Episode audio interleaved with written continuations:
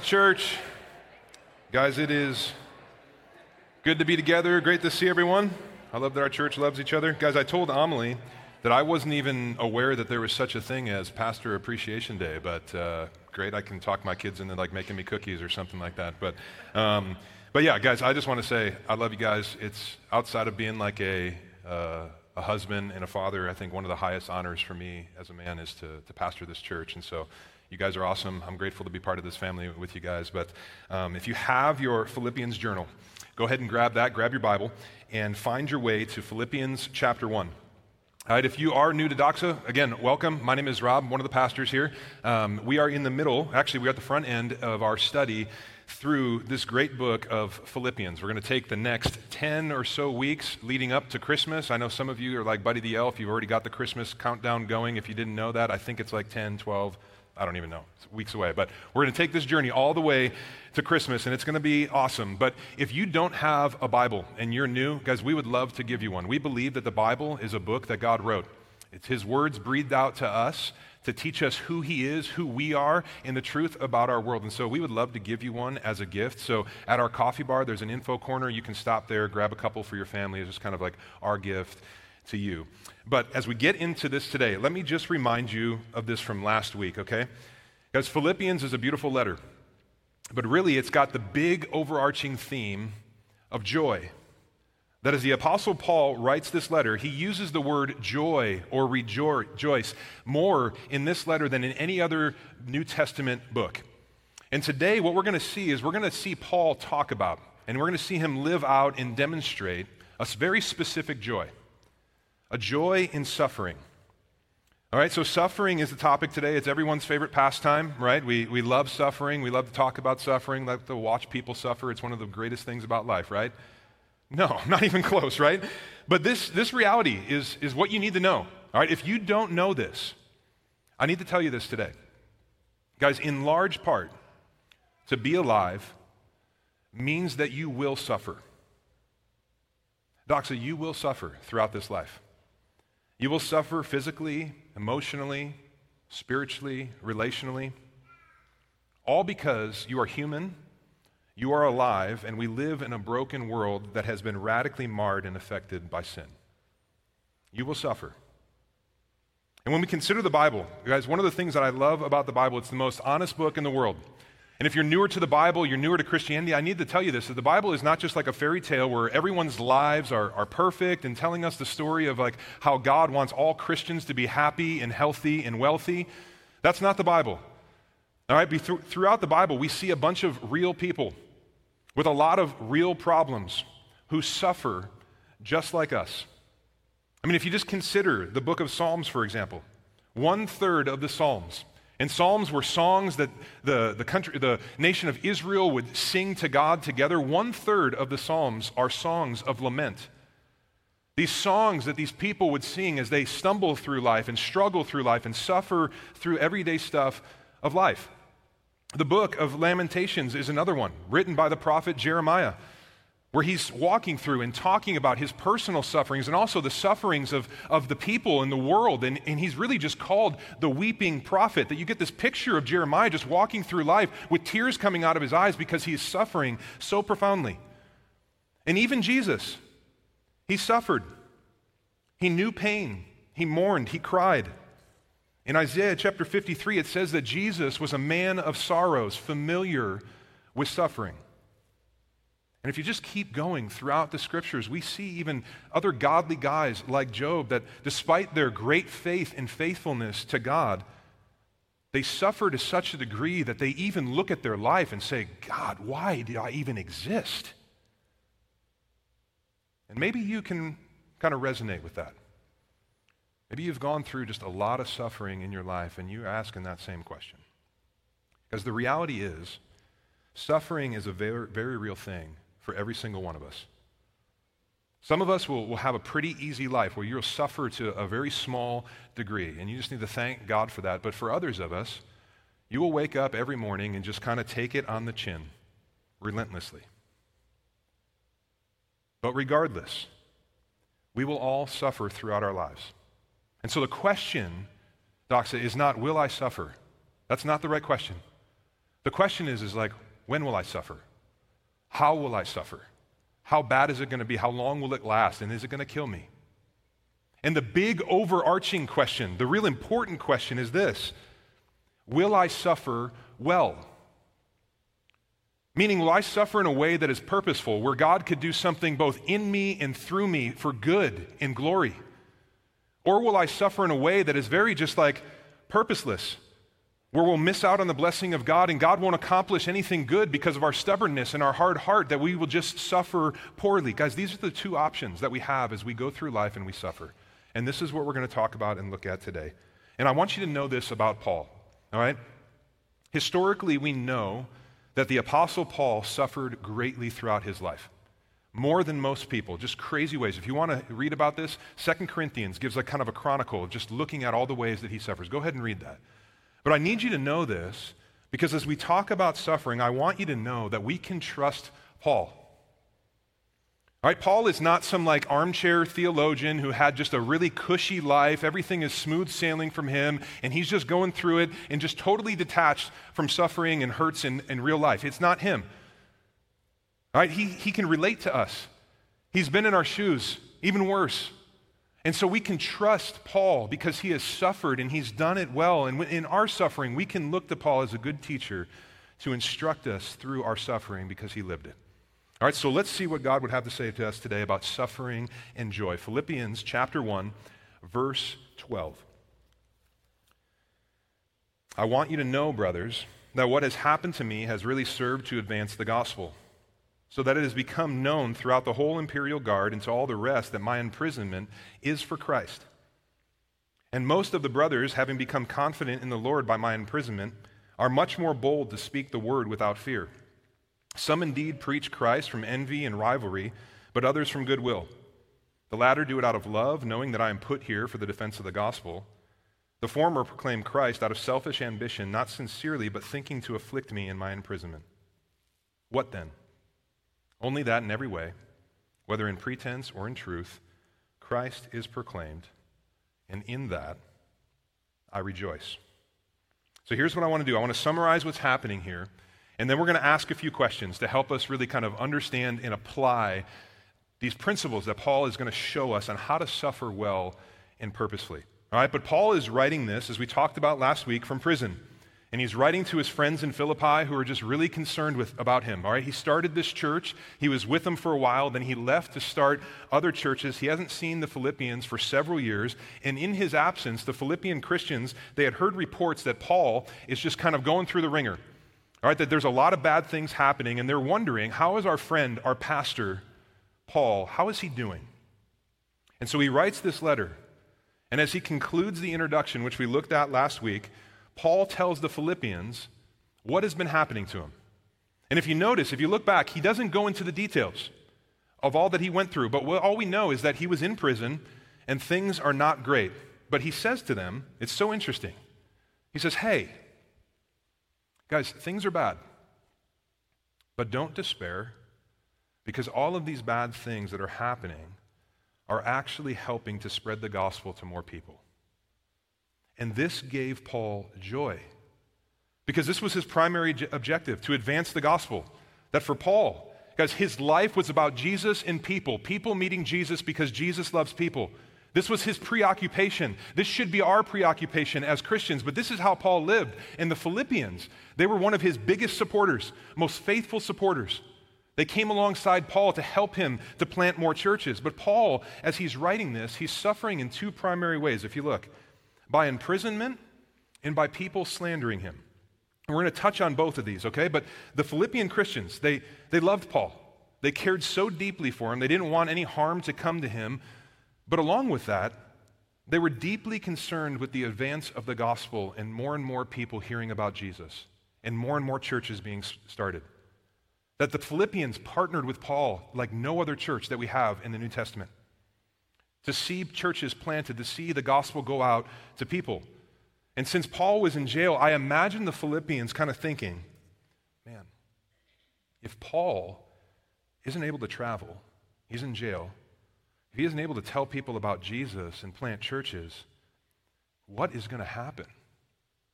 Like, how are people going to meet Jesus? How are people going to find salvation? How are they going to hear about the gospel? But what we see is this Doxa, the gospel cannot be stopped. Amen? The gospel is the power of God and it cannot be stopped because Paul is being held in prison. And if you look at verse 13, it says that the imperial guard was holding him. All right, this is the Roman praetorium, all right, which was basically like an elite military unit that were like the bodyguards to the emperor, upwards of 9,000 highly trained men that Paul was being watched by. And, and we historically we know that there was a constant rotation of this praetorium that would come in, and these men would chain themselves to Paul, stay with him for a while to make sure he didn't escape, and then new ones would come in, and there would be a rotation. And what we see is that all of these men that Paul was coming in contact with were hearing the gospel. That even in his suffering, Doxa, hear this, even in his suffering, Paul kept speaking of Jesus.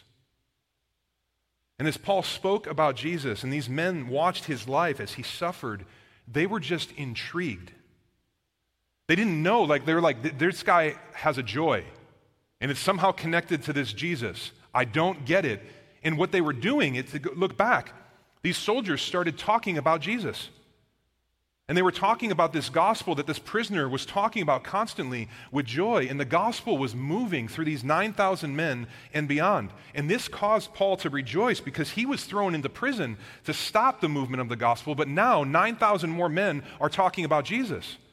And this is Paul's MO to live in such a way that allowed others to see the gospel in a whole new light. And Doxa, I would say this is kind of our MO, what we need to be about. That we don't just proclaim the gospel, but we live the gospel in such a way that people look and say, What is that? This was Paul, even as he suffered. And the fact that the people were hearing about the gospel through his suffering brought him tremendous joy. Now, as this happened, other Christians were encouraged and began to grow more and more courageous and bold in their faith. That in this time, right, many Christians were in fact just timid they didn't want to speak about Jesus and tell people about Jesus because they were fearful that they would end up like Paul. Persecution was running rampant, but as they heard about Paul's suffering and how the gospel was spreading and people were getting saved and it was just moving, they were inspired by Paul. And they put their fears aside and they began to proclaim the gospel boldly. And the gospel was spreading like wildfire. And this is why he told the Philippians hey, don't worry. Right, he's telling them that God was working through his suffering, and this gave him joy. But even more than that, okay, as if his suffering in prison wasn't bad enough, he's also being slandered by other Christians. That look back to verses 14 through 18.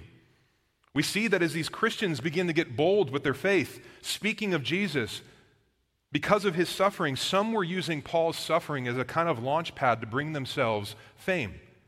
That some of the Christians around Paul, all right, these people that were proclaiming the gospel, they weren't false teachers.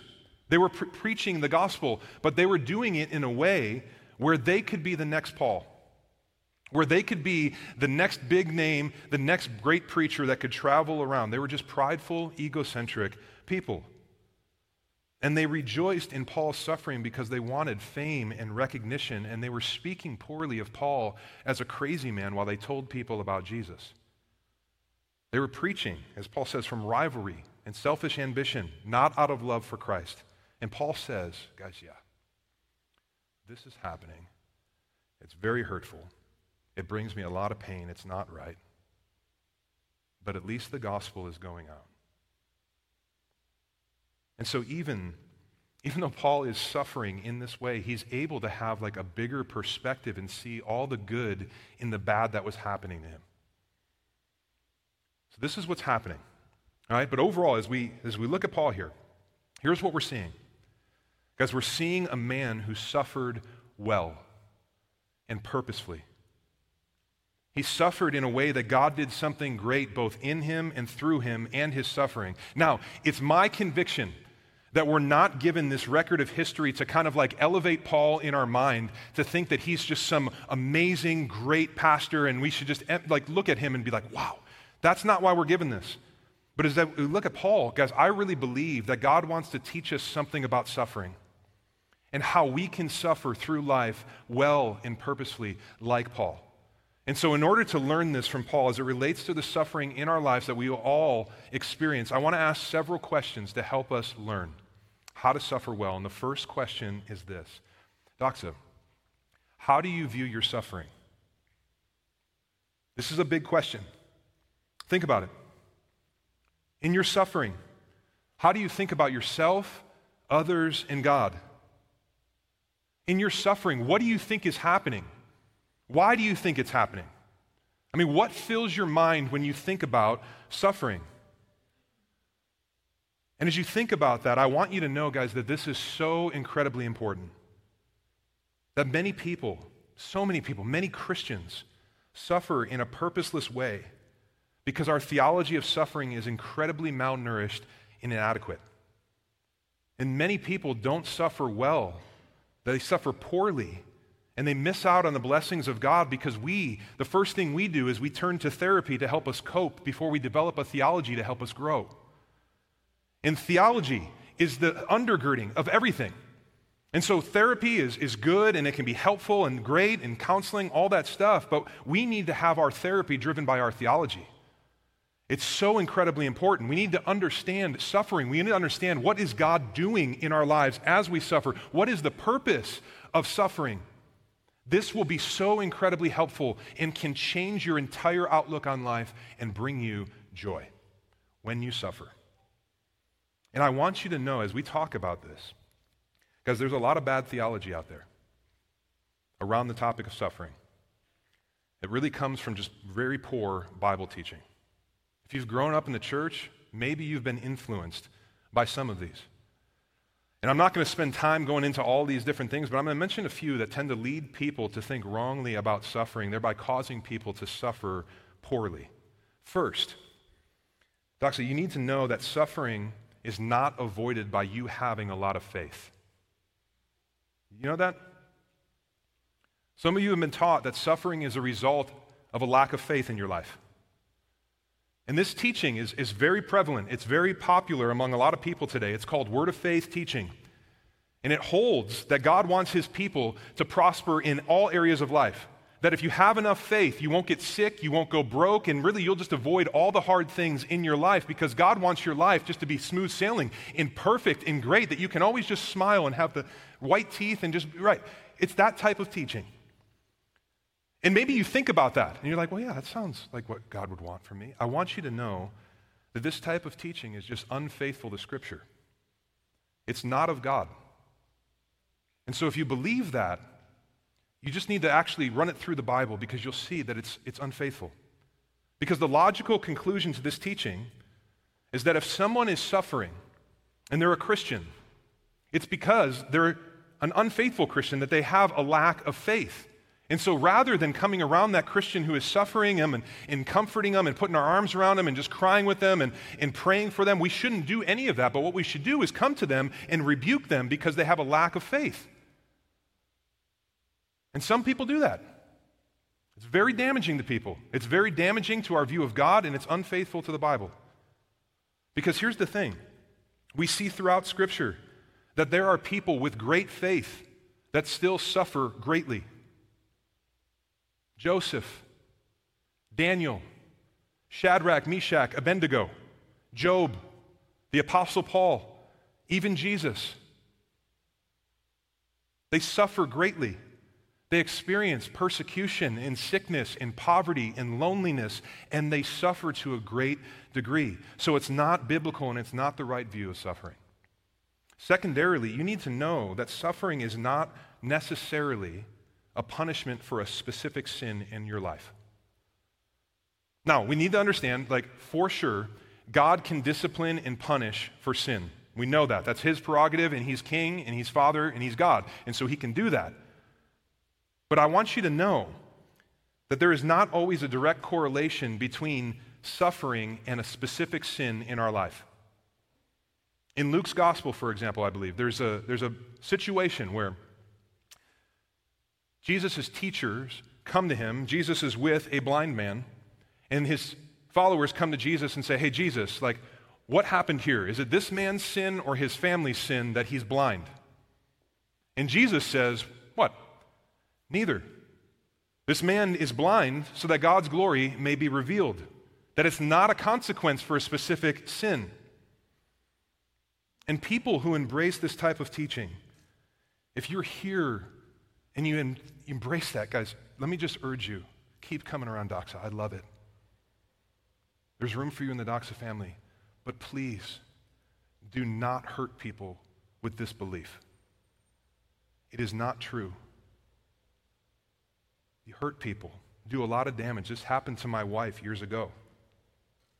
She was being mentored by a few older ladies that she became friends with.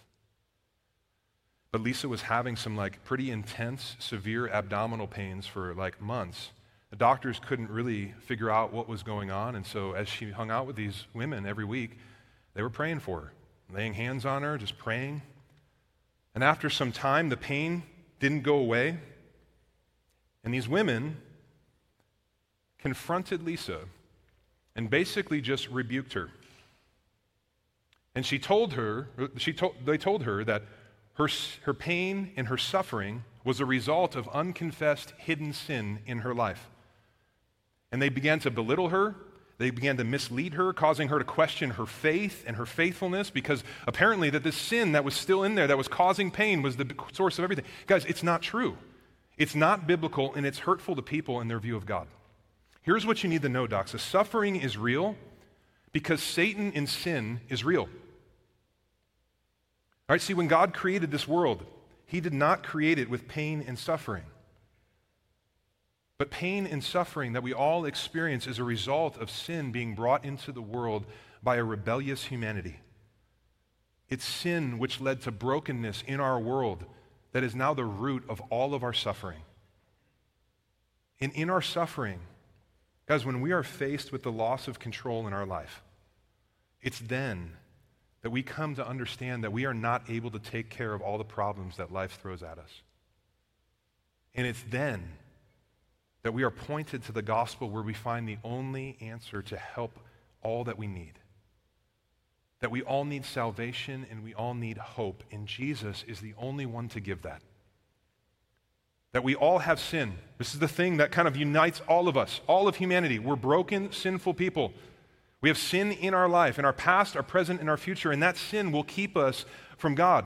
And it's only Jesus where we find forgiveness of sin and reconciliation with God. And apart from Him, guys, I just need you to know that there is only eternal suffering ahead of you, which is just the terrible conscious reality of hell. And we love you enough to say this, but this is the primary thing that we need to know. And it's Jesus and his salvation and his promise for eternity that gives us hope that the pain and the suffering in, in hell is not our end. Amen? This is what the gospel is all about that Jesus brings us a beautiful hope for eternity. Somebody needs to hear this today. That if you're here and you're, you're here at Doxa, but you're not in Christ, you haven't come to Jesus in faith, I just need you to know that apart from Jesus, there is no real hope for you. There just isn't. And yes, you can have a, a small amount of hope that the suffering that you may feel in the present moment will diminish and eventually maybe kind of go away. Guys, if you lift up your eyes to eternity and realize that you will go on forever, and it's not just the 60, 70, 80 years here, but you will go on forever, you need to know apart from Jesus, there is no hope. It's eternal suffering. But for those who put their faith in Jesus, in his life, his death, his resurrection, there is abounding hope. Right? Abounding hope where one day he will bring all of it to an end. He will eradicate sin and pain and suffering once and for all. And we need to know this. It's going to come to an end. The best is yet to come. There's a light at the end of the tunnel. It's not now. We're living in this gap. We're this already, but not yet, and we're waiting with anticipation for Jesus to come back and do that. But right now, you need to know that we will suffer. But hear this God uses our suffering for good. Paul knew this. And so, as we look at Paul, with the way he lives his life, he shows us the right way to think about suffering. Look back to verse 16. Four words that Paul says I am put here. I want you to circle that in your Bible. He says, I am put here. Paul says he's put in prison. And we can look at this and we can say, oh, yeah, well, for sure. Like the Romans put him there, the Praetorian, they, they, they put him there. But this wasn't what Paul is talking about. Paul had the right view of his suffering because he had the right view of the providence of God. And here's what I mean by this, guys. Undergirding all of Paul's joy, all of Paul's perspective, all of Paul's suffering was an unshakable theology in the providence of God. That all of the events of life are under the sovereign control of God, even our suffering. And while we can feel out of control at times in our suffering, God is always in complete control. He's never out of control. And why things might seem over our head, we need to be reminded that they're still under His feet. That God is provident, providential, He's sovereign, and He's good.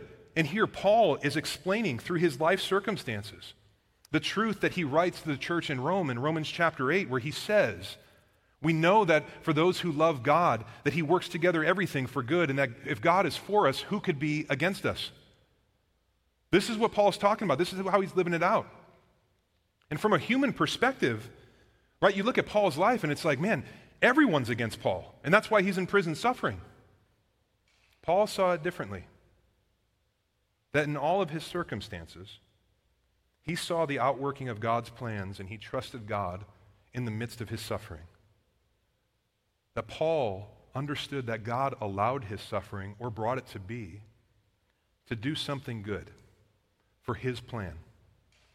And he viewed all of life and all of his circumstances and all of his suffering as a God given opportunity for glory, for growth, and for gospel advancement. And this brought him joy. Now, if you know your Bible, James chapter 1 should be ringing in the back of your head. Here's what James says. It says Jesus' half little brother. It's going to come up here on the screen. James says it like this Count it all joy, my brothers. There's Paul's language. Count it all joy when you meet trials of various kinds, sufferings of various kinds, for you know that the testing of your faith produces steadfastness, and let steadfastness have its full effect, that you may be perfect and complete, lacking in nothing. And what this is pointing to, guys, is that we can suffer well. We can suffer in a purposeful way, and that God can use it. And we can find joy in the midst of our pain because we know that God is in control and He's at work, and out of His great love, He has ultimate good planned for us. This is what Paul understood. This is what he lived out. And, Doxa, I want you to know what this means is that you can trust God. You can trust that God can redeem anything bad that happens for good, just like he did with Paul.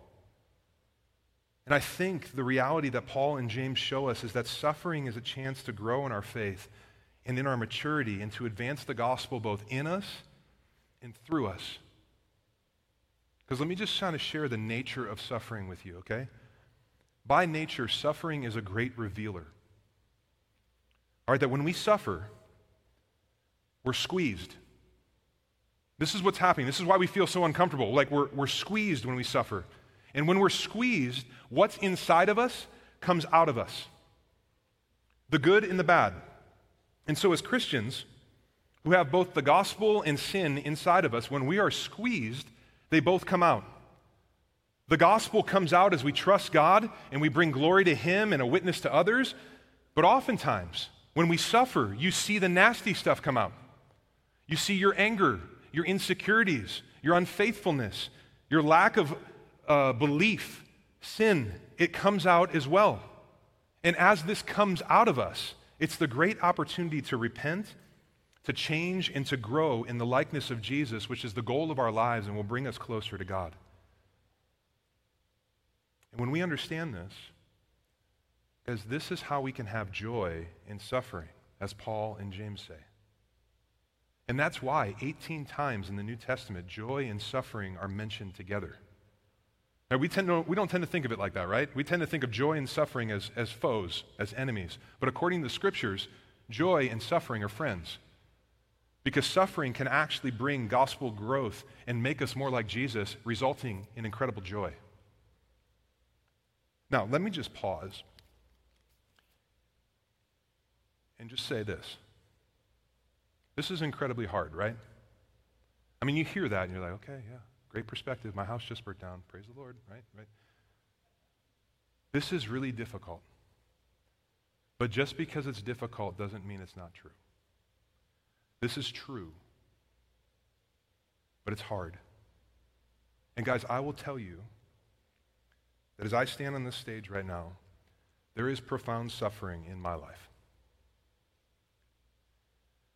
There's hardships that I never saw coming. There's things that I wish would just go away. There's suffering that I was not hoping would come. And it sucks. It's uncomfortable. It's incredibly sad. It's maddening at times. But even in the midst of this, I can see how God is using it. I can see how God is sanctifying me, how He's making me a better husband, a better man, a better friend, a better pastor. I can see how God is changing me more and more into the likeness of Jesus, how His glory is being revealed, how the gospel is moving forward both in me, and faith is growing in me and coming out of me how his love is being experienced by me and others around me. And in that, I rejoice. Even as I'm sitting on my couch, even I'm sitting upstairs in my office and tears are falling out of my face, I can rejoice. Because I can trust that God is good. He's providential, He's got a plan, and He loves me. Marshall Segal puts it like this, and I quote God can build a blazing and refreshing sanctuary in the wilderness. He turns our deserts into places for us to explore and express greater depths of delight in Him. Instead of being a threat to real joy, He often makes our sufferings a means to even more. And I think He's right. Doxa, you will suffer. Don't waste your suffering. Second question is this When you suffer, what do you do to get through it? All right, what do you do? Do you kind of just like stuff it, not talk about it, act like it's not there, nothing's happening, just kind of becoming numb to your emotions and the people around you? Do you fixate on it? Do you fixate on all the pain and get angry with what's going on? And you, you fixate on the people and the problem and all this injustice and you just look at it and then you just get angry and you try and tap into that anger to kind of push you through to a new tomorrow, hoping that you can become better and not bitter. Is this what you do? Do you self medicate? Do you turn to people or substances or food? Like, what do you do to make yourself like not feel kind of the pain and just numb yourself?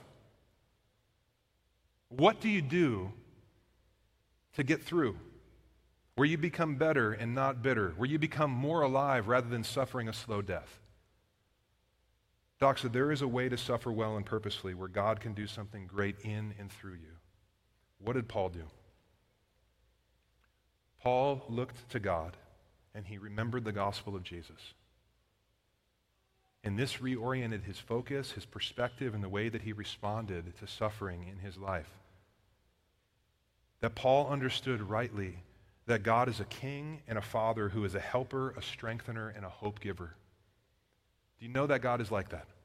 Have you experienced him like that, Christian? It's true. And for Paul, his entire life, even his suffering, went back to the gospel to find all of this. The, the gospel is Paul's main focus. Even here, as he writes to the Philippians and he tells them about what's going on, look back to verse 12. He says, I want you to know, brothers, what has happened to me. We don't know what exactly happened because this is not Paul's focus. So many times when we go through stuff and we're suffering and we're going through injustice and we're going through hard times, we can tell you every single detail of why we feel the way that we do. Paul was not focused on that. Paul was focused on the gospel and Jesus and his truth and he said, All this stuff happened. I'm not going to go into it, but this is, it happened. But look back. It's really served to advance the gospel. That's his focus. The gospel of Jesus. Guys, seven times in these seven verses that we're looking today, Paul makes mention of the gospel and of Jesus. And this is the key to suffering well. Look how the author of Hebrews puts it. It's going to pop up here on the screen. Here's what he says Therefore, since we're surrounded by such a great cloud of witnesses to the life of faith, let us strip off every weight that slows us down, especially the sin that so easily trips us up. All right, he's saying, man, don't get drugged down. Don't be drugged away from Jesus by sin and suffering and pain, in tears, in bitterness, and any of that. Don't let that pull you away from Jesus, but instead, what? Let us run with endurance the race that God has set before us, and we do this how? By keeping our eyes on Jesus, the champion who initiates and perfects our faith. Because of the joy awaiting him, he endured the cross, disregarding its shame. Now he is seated in the place of honor beside, God, beside God's throne. This is the key to suffering well and purposefully. And not just suffering well, but making it through hard times better and not bitter. That we can trust that God is not going to leave us and that He's going to work all things for good, even if we don't see it. Doxa, when you are suffering and it doesn't make sense and you have no idea what's going on, when you're wondering, where is God in all of this? Let me just tell you this when you can't see God's plans, trust God's heart. He's a good father. God loves you. He's got a good plan for you, and He's with you. And Jesus' birth, his life, his death, his resurrection point us to this truth and the glorious future rooted in the promise of God that he is good that He uses everything for our good, that He empowers us to walk victoriously through life, and He fills us with joy along the way. And one day, the day that we all look forward to, the greatest day of our entire lives, one day, God will wipe away every single tear from our eyes, and sin, and suffering, and pain, and all of it will be done. Do you want that day? Guys, this is a day that I just long for. It's like, come, Lord Jesus. Paul trusted in the gospel and these truths, and he believed Jesus when he said, I will never leave you or forsake you, and surely I will be with you always to the end of the age. This is how we get through suffering. This is how we suffer well and purposefully, looking to Jesus, who is with us, who helps us, who grows us, who changes us into his image. And Paul knew that Jesus was with him. And so, as he's sitting alone in prison, you know what? He's actually not alone. Jesus is with him. When he's sitting there weeping and crying because he's in so much pain and anguish, you know what? Jesus is crying with him. When he is suffering, Jesus is suffering with him. And this can give us confidence and the grace and the strength and the perspective that we need to make it through suffering, that God is with us through the person, the power, and the presence of the Holy Spirit. And Doxa, I urge you, I urge you that when you suffer, because you will, keep your eyes on Jesus and suffer well and purposefully. Last question. What are the results of your suffering? Ask yourself this Does the way that you suffer cause faith to grow or diminish? Like, do you love Jesus more or less because you suffer? Some of you know exactly what I'm talking about. Like, you love Jesus so much, and Jesus is your greatest treasure above anything and everyone else because you have suffered to such an extent that you have lost everything and everyone around you. And Jesus is the only constant, and He is with you, and He is for you, and you love Him so much. And you see people like that. And that type of person, you're like, wow, that, that's different. Jesus is real, He's helping. Or are you the person that something bad happens and we revert to being a little child and we shake our fist towards God and get angry with Him and saying, How dare you? And we become God and we become the angry ones. And you, instead of pursuing Jesus, you run away from Jesus because you view Him wrongly because we have a bad theology of suffering. What happens in you? What about others? As others watch you suffer, what happens in them? Look at back at verses 14 through 18. As Paul is suffering, the watching world sees that this Jesus that Paul was proclaiming was making a difference in his life, and that Jesus was allowing Paul to live and to suffer in a way that he could never on his own. Have you seen people like this? You've been around those types of people? They just have an immense amount of faith. They're clinging to Jesus in the midst of everything falling apart in their life. And you look on that and you're like, I don't know God like that. And it encourages you. People didn't understand the way Paul suffered, how he endured, how he trusted God in uncertainty and in pain and hardship, and this enabled him to be a witness, and God used him to cause faith to grow in others. Doxa, I need you to understand that suffering gives us a megaphone for the gospel and the glory and the salvation and the presence of Jesus. And when we suffer well, people see that this is not normal, this is not human, this is supernatural, this is Jesus. And we point them to the gospel that Jesus is with us, that Jesus is for us, that Jesus is empowering us to live like this. And this is what Paul did. And as Christians were watching Paul, they were emboldened. They were drawn closer to Jesus. Paul's suffering increased their faith. Does your suffering help and strengthen the faith of Christians around you? Ask yourself that at Connection Group this week. Doxa, our theology and our view of God is on full display as we suffer. But not only was the faith of Christians around Paul strengthened, but non Christians were seeing Jesus for who he is, and they were coming to faith. If you look back, Paul was literally chained to these men as they watched him suffer and they heard him speak about Jesus as he suffered. And as they watched this, they were radically impacted because they saw the difference that Jesus makes in a person's life. Some of you feel metaphorically chained like Paul right now. You feel like you're chained to your desk. Stay at home mom, chained to your house, chained to your kids. Some of you are fighting disease, crippling ailments, and you feel like you are chained to the hospital time and time again going through treatment. And you may be asking, Why am I chained here?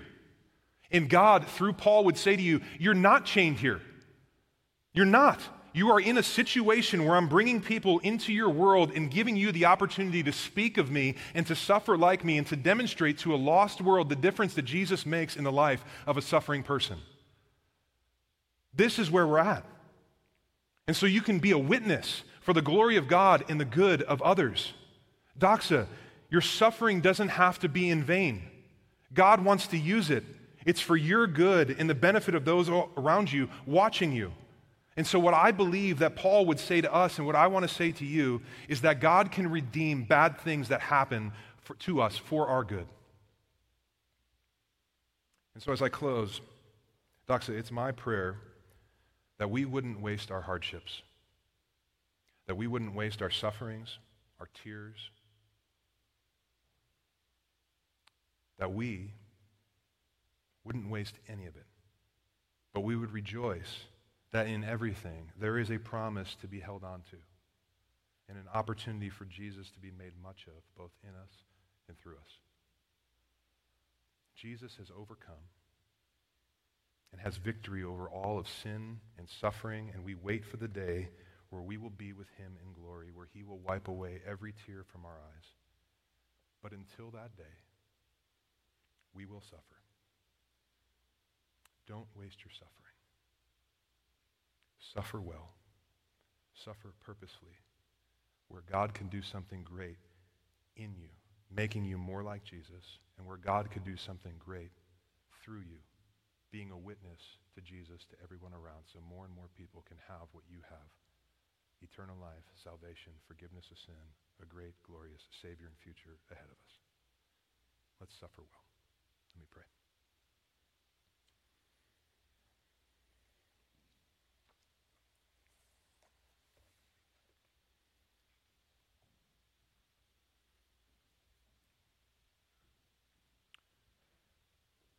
Thank you for your servant Paul. Thank you for the example that we have as we watch his life. God, as I think about me, and as we're all forced to think about our suffering, even in this moment, God, I confess that so often I don't suffer that I turn inward. I run and do my own thing because I feel out of control, that somehow I just don't trust you. And so, God, I look to you and just ask that you would just help me. Would you help me trust you, that you are good, that you have a plan, that you are providential, that you are sovereign, that you will work things for good. And when I can't see your plans, I can trust your heart. Help me with that. Help me with my disbelief.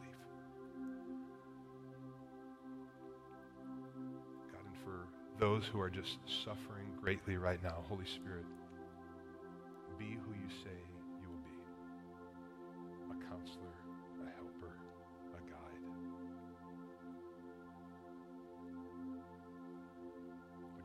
all of us to see our great need for Jesus?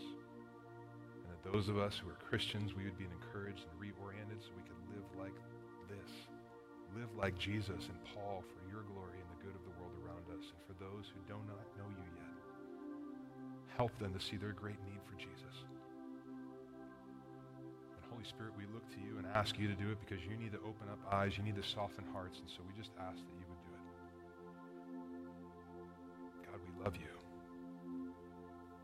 we thank you that as we're reminded of the gospel, that Jesus is victorious, that he has conquered sin and death and Satan and hell and suffering, that we have a reason to sing. We just say that